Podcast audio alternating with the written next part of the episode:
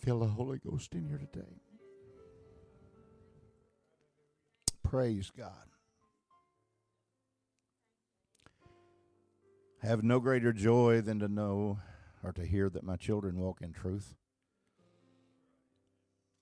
The only thing that I can figure out any better than that is to see them walk in truth. And I'm seeing and hearing some good stuff today from the time we got here. It's been quite a little ride for the last nine weeks. Kind of changed things up a little bit, but I feel the Holy Ghost in here today, and I I did intentionally slip in late. So I thought Brother Kenneth would be uh, all set and primed and right out the gate. And of course, he is set and primed, but uh, he, uh, I guess y'all see who wins arguments. But I'm uh, I'm appreciative to my family more than I've ever been. Thank God for a good wife that knows how to pray and raised our kids to pray. And um, I um, I'm here today because she heard from God, I believe. Um, went ahead and called 911 whenever we were starting to just rush to the hospital. So they got me in the ambulance and started um, working with me. And somebody asked me, said, Man, I bet you were scared. And I said, No, I really wasn't. It's just, and uh, the the medical staff. I'm trying to make sure not to offend. It's not a EMT, but it's the uh, paramedic. He uh, he said, "Well, it looks like you're having a heart attack right now eh, with damage."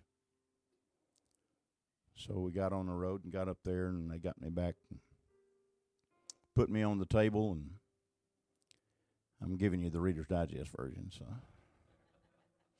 while I was laying on that table, I said, "Now, Lord, as far as I know, everything's good." Because I've been around this for 35 years now, so. And if it doesn't work out right, well, just fix anything that's wrong. And uh, we'll be right there. And then the doc walked in and they started doing the procedure. And I heard him calling out numbers. And so I was assuming that was a size stents. And then all of a sudden the ceiling just began to swirl and it all turned uh, like you had a camera and you just twisted the lens, all lost focus. I heard a real high pitched squeal start in my ears, just like a zing. And uh, then I heard the nurse next, right over to me, holler, Clear! And that was one of those big. It's not a shock. They tell you it's shock. It's not a shock. It's like they put a plate in the in your back and then back off and hit it with a sledgehammer.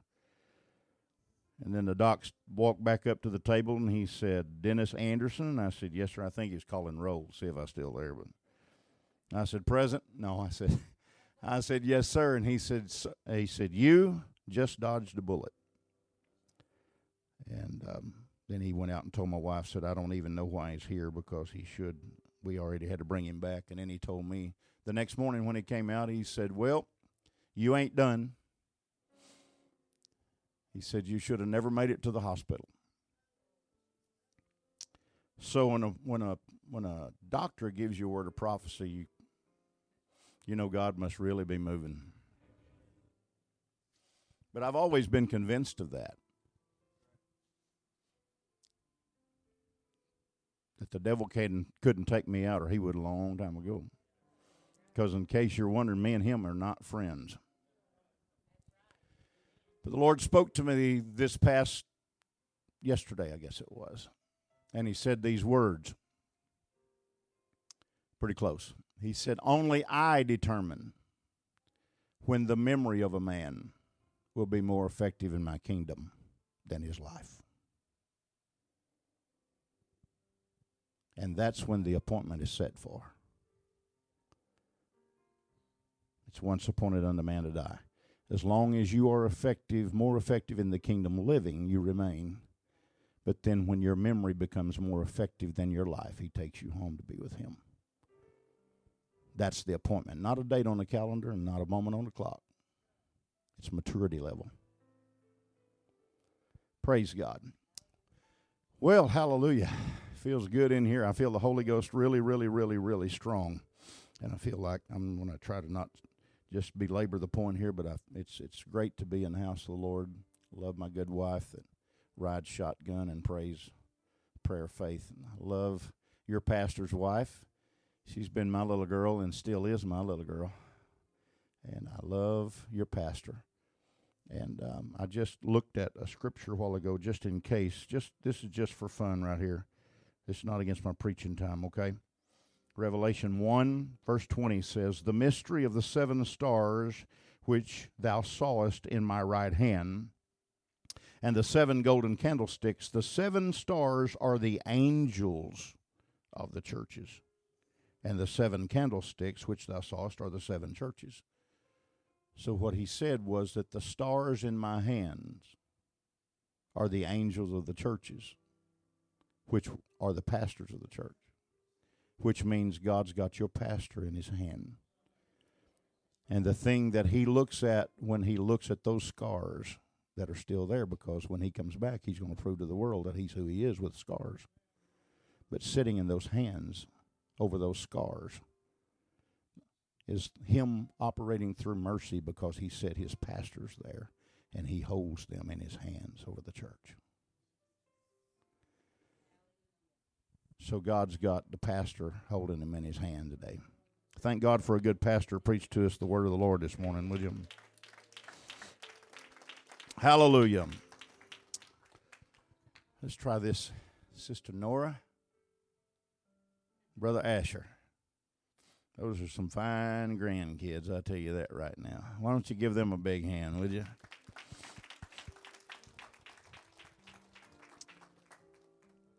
Lead me, Lord, I'll follow.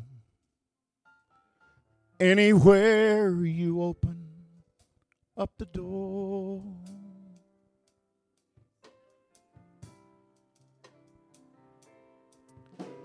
Let your words speak to me. Show me what I've never seen before.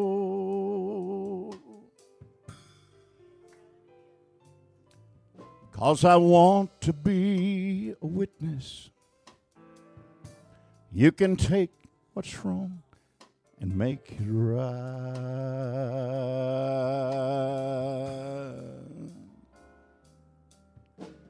Day stars shine down on me. Let your love shine through me in the night. Sing it with me one more time, would you? Oh, lead me, Lord, I'll follow. Anywhere you open up the door.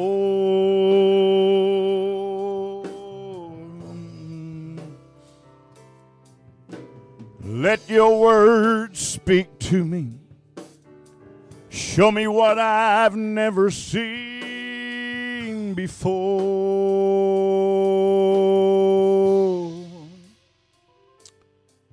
Lord, I want to be a witness. You can take what's wrong and make it right. Oh, day star, shine down on me. Let your love shine through me in the night.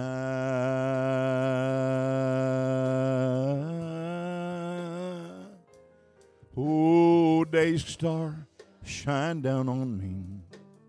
Let your love shine through me in the night.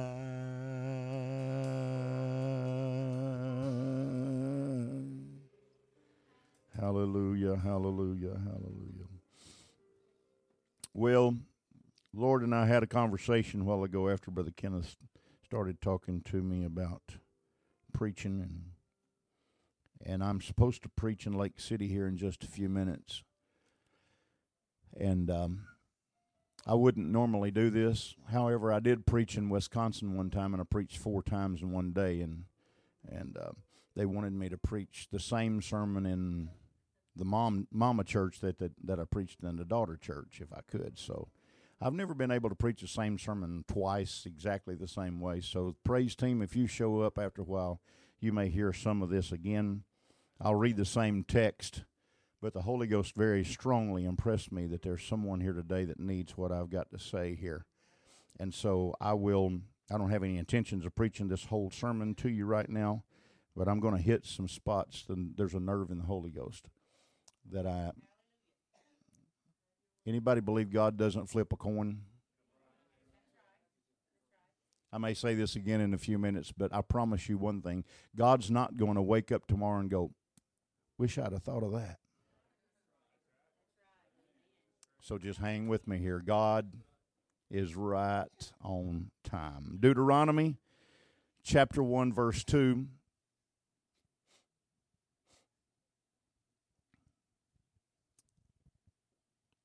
There are 11 days' journey from Horeb by the way of Mount Seir unto Kadesh Barnea. Verse number 30. The Lord your God, which goeth before you, he shall fight for you. Now, this is Moses speaking to the children of Israel in a summary of what's going on in time past. And he is reminding them of how they got to where they are. Okay? And he said that he shall fight for you according to all that he did for you in Egypt before your eyes.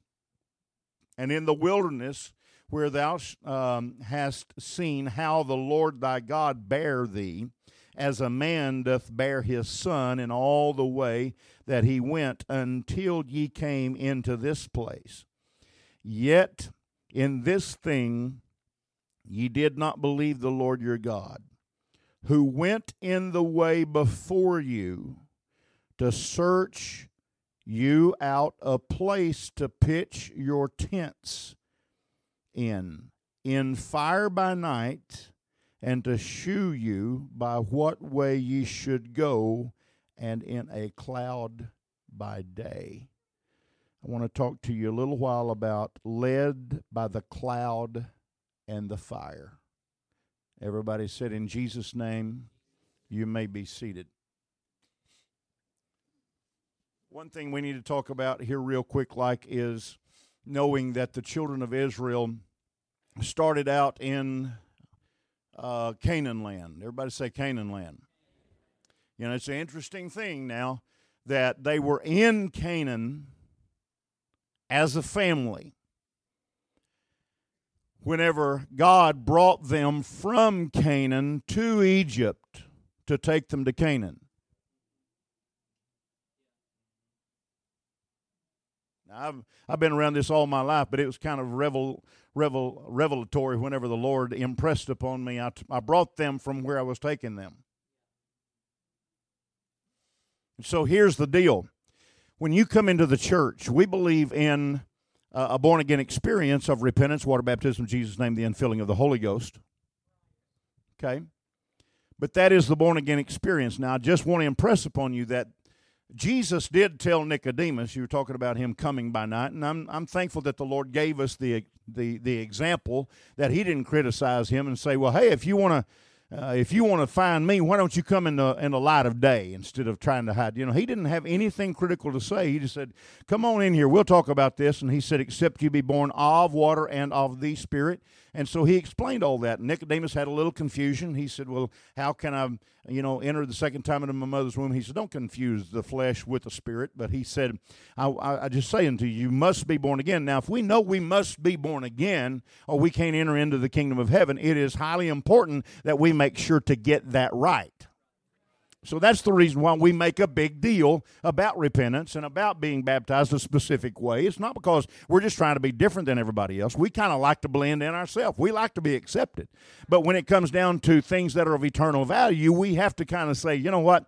Um, that's where my eternity is being held up, and I, I, need to make sure that I don't get this wrong. So that's the reason why we've looked into the Word of God, and we go with the Word of God over man's wording and over man's opinion. So when he said that neither is there salvation in any other for there's none other name under heaven given among men whereby we must be saved acts 4.12 then we believe that obviously we need to follow through this baptism in the name of jesus because the water doesn't take away sin. It is the authority of the name. That's the reason that the family of the heaven uh, of heaven and earth is joined together through the name because the father is where we get the name because it was the blood that um, that that gave jesus christ Christ, the physical uh, body that he lived inside of, which was the only begotten of the Father, full of grace and truth.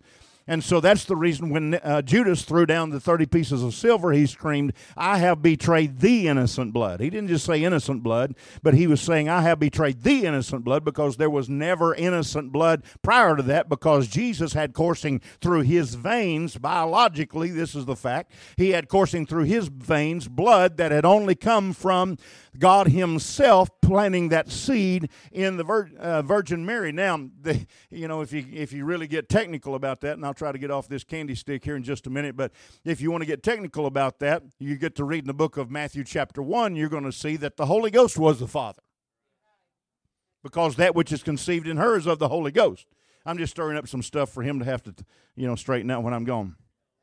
And and so that that which is conceived in her is of the Holy Ghost. Well, that's really not a problem if you understand that God manifests Himself as Creator, as the Son in redemption, and the Holy Ghost as emanation, because we understand that these three are one. According to First John five seven or so, it says, uh, we, and these three are one. So when, when you got all of that going on, you understand that whenever you come, it is highly important that you uh, get born again according to the plan of salvation that is recorded in the Word of God, not what somebody has gotten together at some big convention somewhere and say, we adopt these bylaws. I really don't particularly care about that. You take me to the Word of God because those bylaws are not going to be standing beside me when I stand before Him. The only thing that's going to be there is the books that are going to be open. And if the books are going to be open, he said, I'm going to be judged out of the things that are written in the books, ever how I've lived my life. So my name is going to be in the book of life, not according to some manual somewhere,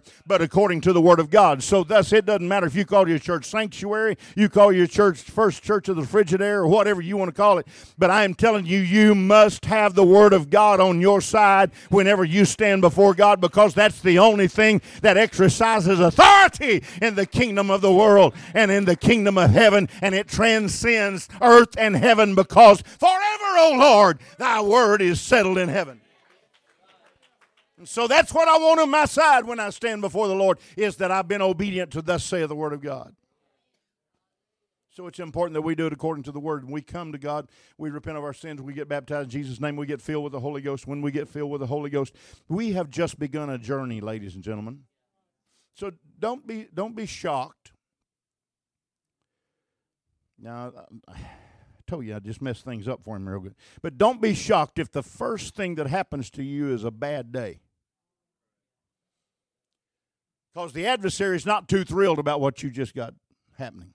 But you know, the Bible says that whenever they saw um, uh, Joseph down in Egypt, whenever they saw him down there, he told them, he said, when, when we, you know, you just have to read that whole story. I don't have time to preach all that, but uh, when whenever he, he sent for them, the Bible says that whenever they discovered, he said, I am Joseph, about chapter 45 of Genesis.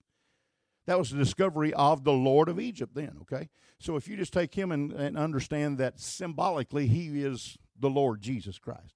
You know the first thing they had to do? They had to leave where they were to come to where he was. And so just prepare. If you get a revelation of who God is, you need to leave where you are and come where he is.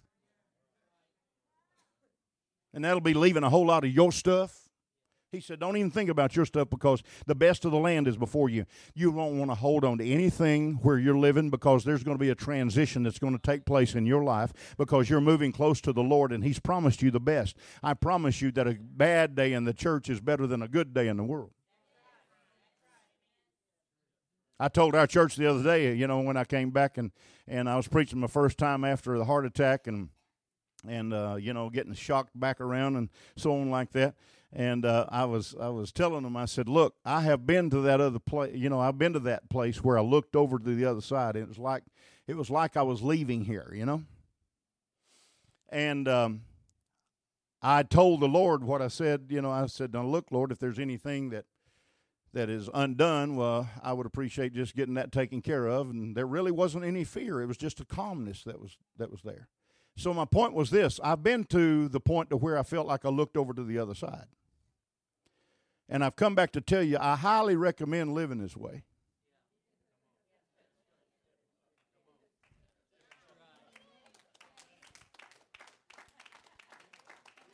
Woo! God have mercy. I've already checked out what it feels like when it's finished here. So I got a new determination to let you know I'm apostolic from the top of my head to the sole of my feet because I tried this out. And this born again, this born again experience will stand up in eternity. And when you're looking across to the other side, no fear, Nothing is going to torment you because you know that He's with you and He's in you and you're ready for the next life. I recommend this apostolic way. Get a hold of it and ride it. You're going to be glad one of these days you did. Hallelujah, hallelujah. So go ahead, get into this and understand that this is a journey, though, ladies and gentlemen. When you repent of your sins, you get full of the Holy Ghost, you baptize in Jesus' name. That's not a place for you to cross your arms and say, Well, I got it. You've just begun the journey. Now, what really doesn't make any sense is you're here and you're talking in tongues, you're feeling great, and the, you know the spirit's moving and all. Everybody's hugging you, and you, for the first time, you love everybody. You know. I mean, we, we preached that the initial sign of receiving the baptism of the Holy Ghost was speaking in tongues. I understand that. But I also, in my years, have found out there's a few other things. One of them, I have watched the expression on people's face change. Just been around the whole, uh, you know, uh, the, the, the ambience of the moment just shifts from that, oh God, oh God, that desperation I need to pray through, and they're trying to pray through and all that. Then all of a sudden there's just a shift, and it's like a complexion change. You don't need plastic surgery, just get the Holy Ghost. I mean, it's amazing what a smile will do for. oh. But, but, but, but the whole thing changes, and there's a smile, and all of a sudden, people open their eyes and they go, "Woo! Ah!" And they're not. A, nobody's safe. They just start hugging everybody. If you're not a hugger, you need to get away from anybody getting the Holy Ghost because you're about to get hugged. You know that's right. Because it just causes everybody to love everybody. But when that moment is over, I challenge you, begin that journey because you're not going to get to stay. You think, well, I can just stay here forever. No, no, no, no, no, no, no. God had to take Israel to Egypt as a family to make them what they needed to be over 430 years to inhabit the place they were living. They couldn't possess what they had just attained until they had gone through the transition of what Egypt was going to extract out of them and what a wilderness journey was going to make out of them. It was 11 days journey. After they had moved to Egypt, been there for 430 years, they had gone through about everything you can imagine. Taskmasters beat up on them. Taskmasters, Pharaohs made new, uh, new, new uh, rules about ever so often, and they were having to live through all of that. And then they get this, they get this boy that somebody's whispering around and say, "He's the answer. He's going to be the guy to lead us out of here." His name's Moses. And you know what's happened? It's just, it's just worked out so good. Somehow, somehow, uh, Jochebed and Amram happen to know Pharaoh or something. they've got him living in the castle now. You know, say, Brother Anderson, you know that's not the way. I know, but that's what stories come up with. You know, I mean, people come up with all kinds of stories that are not true. Little boy went to Sunday school, and mom said, What'd you learn at Sunday school today, son? He said, Oh, I learned about children of Israel crossing the Red Sea. And she said, Well, tell me about it. He said, Oh, they got up there and they, the water was flowing so so big that they couldn't get across. And they called and said, Any any engineers in this group? And said, so They got all the engineers together. They cut down a bunch of trees and they built a bridge over the over the Red Sea, and, and they got all of the children of Israel to go across on on that bridge. And then whenever they got all of them across. So here came Pharaoh's army, and they started to come across, and they got on the bridge, and he said, "Kick the poles out." And so they kicked the poles out from underneath it, and they all went down into the Red Sea and drowned. She said, "Now, son, that's not what they taught you in Sunday school, is it?" And he said, "No, ma'am, but you'd never believe what they said happened."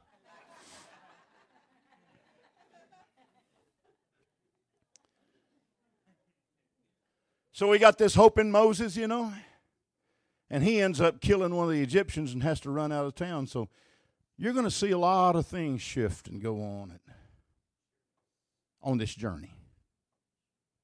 You're going to get a lot of hopes dashed. But finally, it all makes its full circle and they come back. And when they get back, Moses is talking to them that time has really come. God's going to lead us out here. And so they start making their way. And it's, you know, this 11 day journey is not going to be a big deal except that whenever they got ready to leave, God takes them to that Red Sea. I'm going to give you the Bible version now, okay? They takes them to that Red Sea, but what we don't see a lot of is that there was actually about a 21 day journey for them to get 3 million people from the inner um, dwellings of Egypt all the way to the Red Sea. Now, I've likened it like this if I had been God, I'd have messed this whole deal up. Because we got 3 million people coming, and whenever they get lined up, wouldn't it be just kind of logistically feasible to already kind of open the waters up and let them march on across? But they didn't. They got right up to the Red Sea and stopped, and the water's still flowing. And if you'll check your math, you'll find out that they stood there about seven days, stomping around, kicking sand, and coming up with all kinds of weird stories. Oh, we got this figured out, Moses. This was all a trick anyway, because they didn't have enough graves in Egypt. You, you, you, you're in with Pharaoh after all. You know, and we got we got enough circumstantial evidence to prove this because you lived in his his palace all these years, and they just used you as a pawn to get us out here in this wilderness. And now we're going to all die out here, and you're just going to use all this sand to cover us up, and we're going to all be, you know, uh, you know, out of out of Egypt Egypt's hair because we've come here now, and and you know, and so be careful whenever you're frustrated with God's timing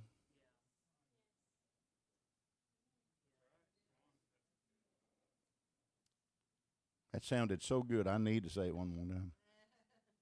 Be careful when you are frustrated with God's timing. Because you come up with all kinds of stuff to say that really doesn't need to be said. Because there are going to be accusations against leadership. You're going to get mad at each other. Well, there's a call on my life. Just wait. God's got something for me. Wait. Because I have found that if you kick the door open, the room may not be set up. There may be something going on behind the scenes you really don't need the horror of seeing. God is working things out, and if you'll be patient with Him, God can make up any time you think you've lost in a split second because God doesn't wear a watch and He doesn't go by calendar. And He's miraculous. And He can take you, and you think, well, it's going to take me a, a, day to catch up to the Ethiopian eunuch. Well, don't worry about it. I got a ride I'm fixing to give you that nobody knows about, Philip. I'll just take you over there. If we. If we will trust God, you set up God to do the miraculous for you because you have trusted Him. And God will set you down in the middle of the wilderness. And the next thing you know, you're trucking right along beside one of the fastest chariot in the world. Looking up and saying, Understandest thou what? How'd you get there? It wasn't because you was over there arguing with God and telling him how sorry things were and how you were just doing what you were made known to do at the place you were made known to do it. If you want to really be used of God, all you got to do is get busy where you're at. I don't know why I'm doing all this except I feel the Holy Ghost from the top of my head to the sole of my feet to tell you I've tried this. I've been patient with God. I've just worked for Him when I wasn't happy with the situation and I didn't feel like I was where I needed to be, but I was going to be faithful where I was at. And you know what happened? When God began to flip over the dominoes, they went, and the next thing you know, I was exactly where I was supposed to be, but I was right on time. And I was, so we got all of the, woo! Anybody feel what I'm talking about right now? I feel the Holy Ghost in here. Somebody just kind of say hallelujah right now.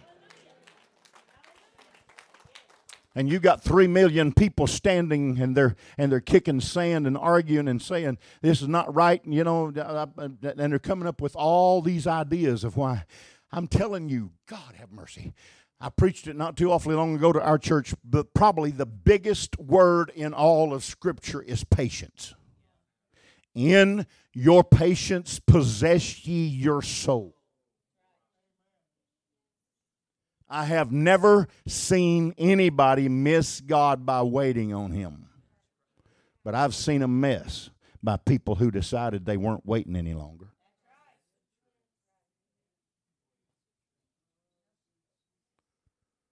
Whew. Because God knows. God knows exactly. Ladies and gentlemen, I submit to you that in their seven days of standing there watching the water run and coming up with crazy imaginations of why things weren't working like they should, God was not mad at them. And, sorry, kind of hit me about the time I started to say that. Glad I got the microphone down a little bit. And, he hadn't changed his plan. He's still leading them out. He's still on schedule. His, his plan is still being executed. The only thing that's wrong is their murmuring and complaining. Water's still running. Three million people standing here. And Moses is now wringing his hands. But oh, as that starts to happen, Guess what is going on? Pharaoh's army's catching up. And when they get in sight to see the children of Israel,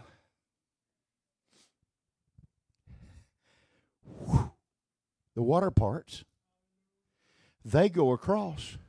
Pharaoh's army can see them now, and that's what entices them into the sea. The plan wasn't, God have mercy. The plan wasn't just to, dis, to, to, to deliver the children of Israel, it was also to destroy the enemy.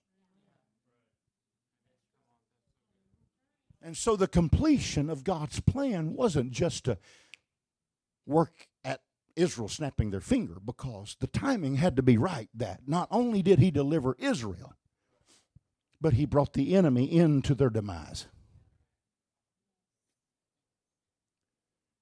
We're so stinking spoiled that we think this whole thing's about us. But God sees the bigger picture. And what God's doing is settling a score with Pharaoh. Because you've been drowning my boys in the Nile. Sorry, but an old hillbilly term is ficking. Y'all know what ficking means? We're ficking to do something, yeah. So God said, Man, you got smart people in this place. They got the hillbilly dictionary.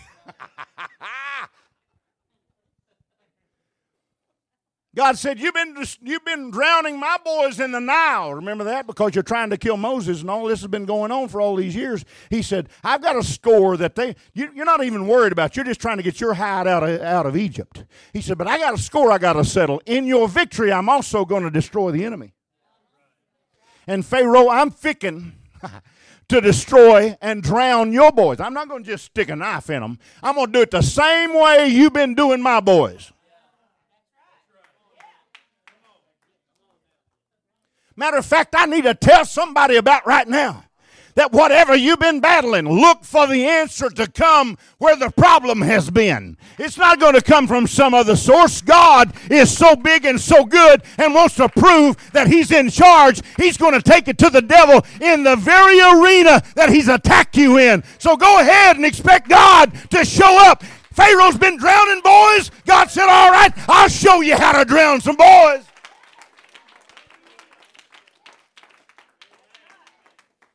My God, have mercy. I feel the Holy Ghost up in this house right now. Would you stand with me just a minute and clap your hands?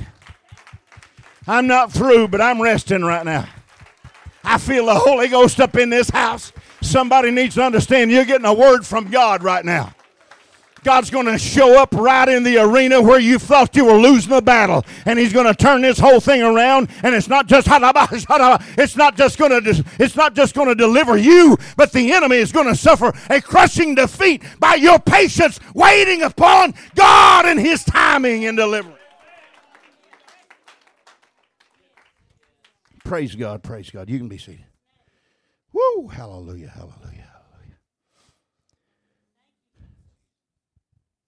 Now, when he gets them over, when he gets them through the Red Sea, I'm going to preach something here that's not in my notes. I've been preaching a whole bunch of stuff. This whole thing's not been in my notes.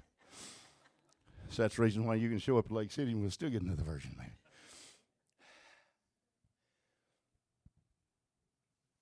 Three days after they cross over the Red Sea, they come to a place called Marah.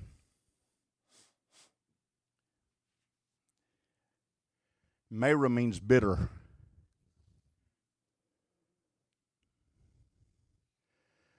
And God spoke to Moses and he said, Cut down a tree and put in the waters, and it'll make it sweet. They can drink. Well, that's symbolic of the cross. And so,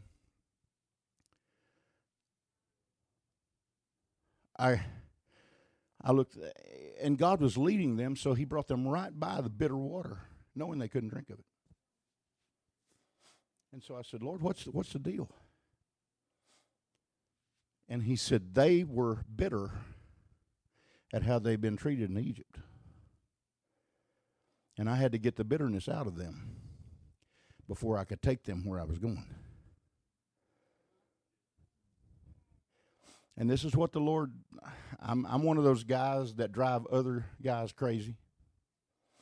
Some of these guys say, These people say the Lord speaks to them all the time. Well, if the Lord's not speaking to you, you probably don't need to be preaching. I believe God still talks to his ministry. You hadn't heard from God, well, just go read the book. He'll impress it to you. You got the Holy Ghost, there'll be stuff come out of it. Hallelujah. And this is what I feel like the Lord spoke to me. He said, The reason the cross was used as a symbol of that is because if you are bitter, you need to get a good vision of the cross. Because anything you're bitter over is going to get pretty small when you look how I attained and retained forgiveness through the cruelty of the cross, the shame that I despised. So it doesn't matter how you've been treated as a child, it doesn't matter what somebody's done to you in the past. You need to let the cross be the reflection to say, you know what? If he can forgive and say, Father, forgive them, for they know not what they do on the cross of Calvary, then get over your bitterness and let's take this journey because God's got some great stuff waiting on you.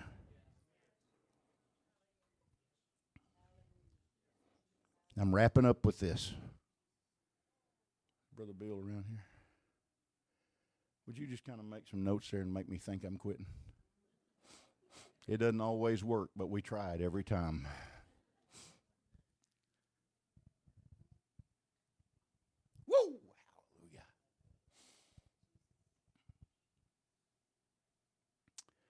I'd never in my life seen this before like I saw it yesterday.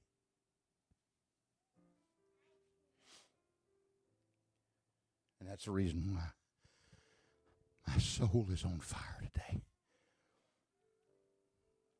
He said, verse 32 again, please, sir.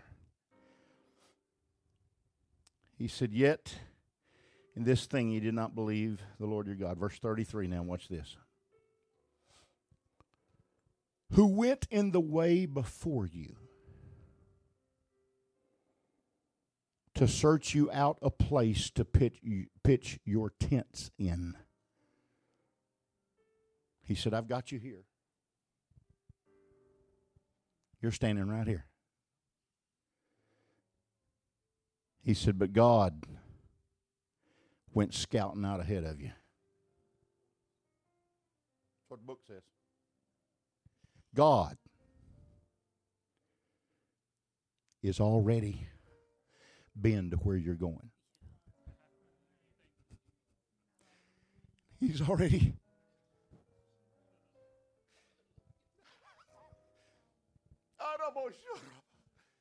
He's already scouted out the landscape. Somebody needs to just surrender to the Holy Ghost that's moving in here right now. If you feel like ball and ball, because we, we're all in this together. He said, I'm going to have you right here and I'm going to go in front of you.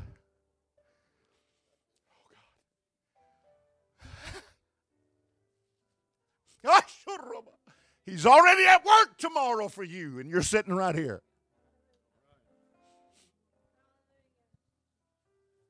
Verse 33.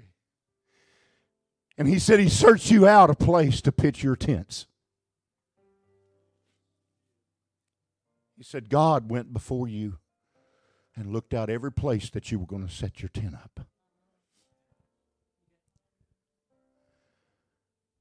And he said, In the fire by night to show you, everybody say, In the fire.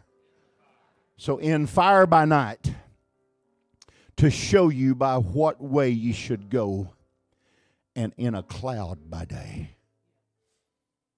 And we've I'm, I'm, I've preached it, and I probably will continue to preach it. But I, I got to tell you, we talk about the cloud and the fire, and we talk about it in positive terms. But come on, folks, get real with me. This is what God spoke to me yesterday and said. He said, You don't listen very good on sunshiny days.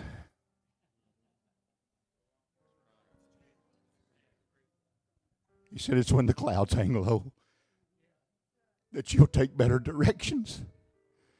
And he said, It's when I got to put you through the fire. And I'm telling you right now, Brother O'Connell, that God led them, not in the sunshine, but He took them to where He wanted them to be in cloudy days and going through the fire.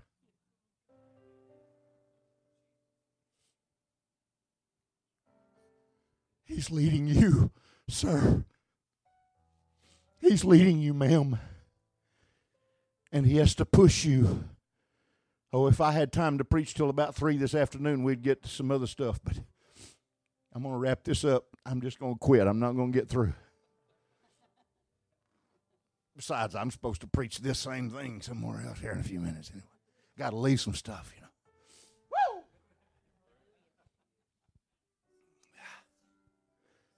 brother.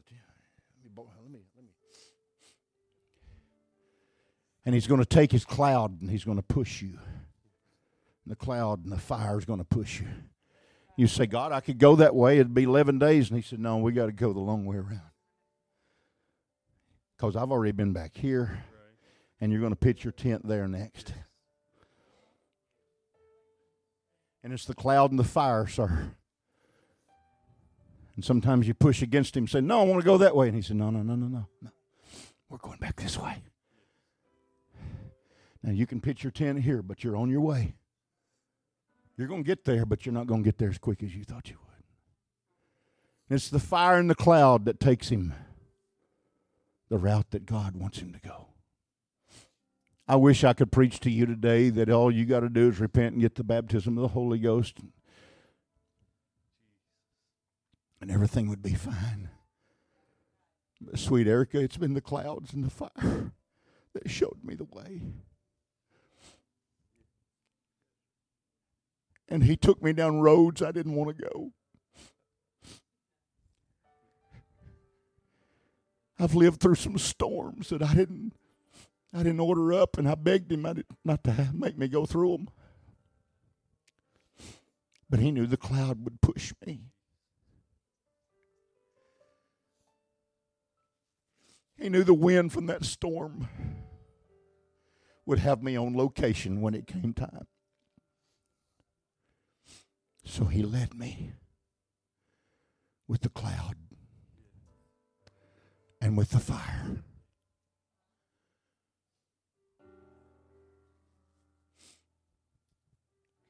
If you stand with me right now.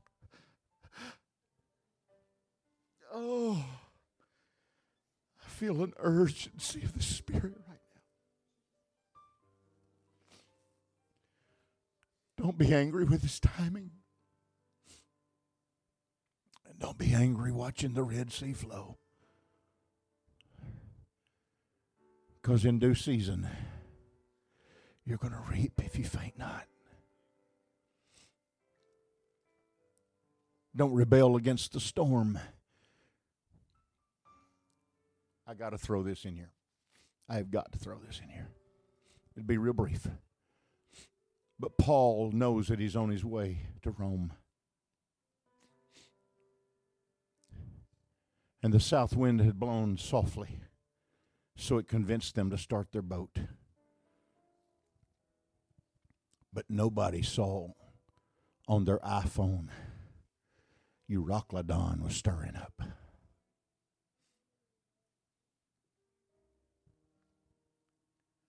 Euroclydon pushed them to Melita. And when they got to Melita,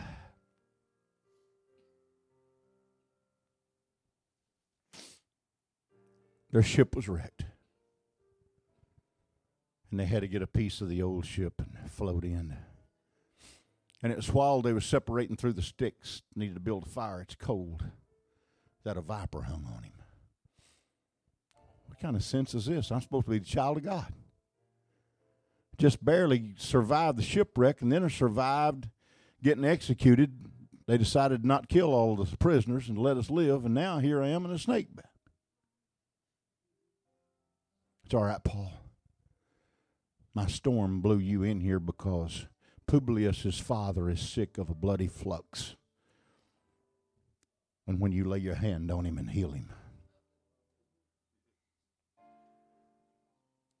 It's going to open a door to this entire island. And my overall plan is going to be accomplished because revival is going to break out in Melita and they're going to bring everybody on this island to be healed. And besides all that, Paul, Melita is located about 58 miles south of Sicily. Significantly, during the terrifying storm, they had traveled approximately 470 miles west and were now only about 320 miles from Rome. God had not only spared Paul, but through the storm had brought him closer to his destination anyway.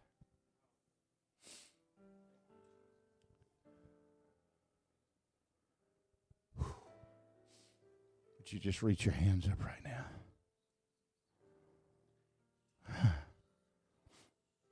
Holy Ghost is in here right now.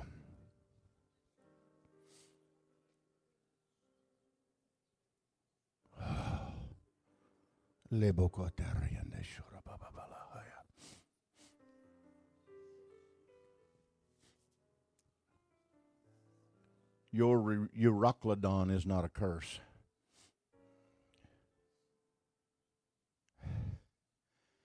What you didn't know was your scout was out ahead of you. Said, I need to bring you through here. Because somebody needs to access to an apostolic that wasn't going to get it if you'd gone your way. Terry, God's already in Friday.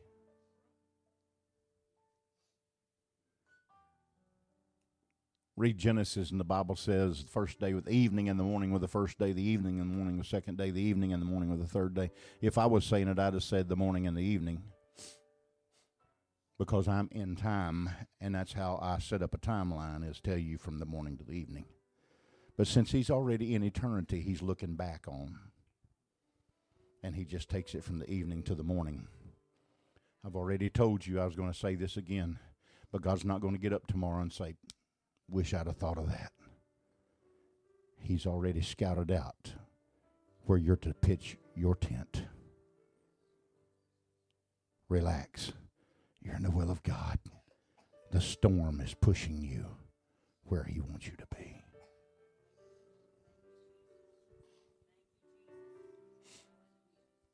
Pastor, I turn it over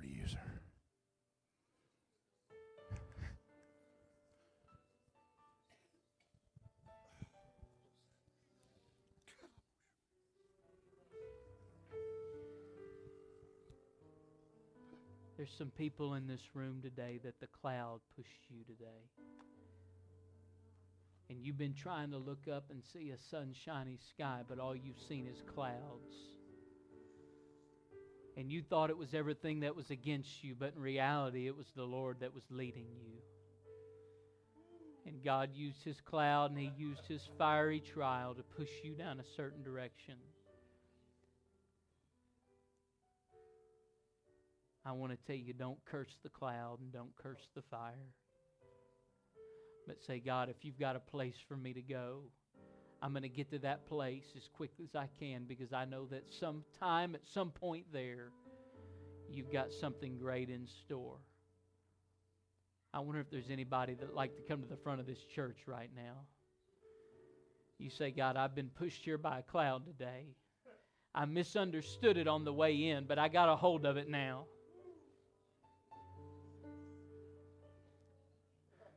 And if it's a cloud that's going to get me here, I still trust your goodness, God. I still trust your goodness, God. I still trust your goodness, Lord. I still trust your goodness, God. I've come to tell you today, I trust you, Lord. That's you. I wish you'd open up your mouth right now and you begin to tell him.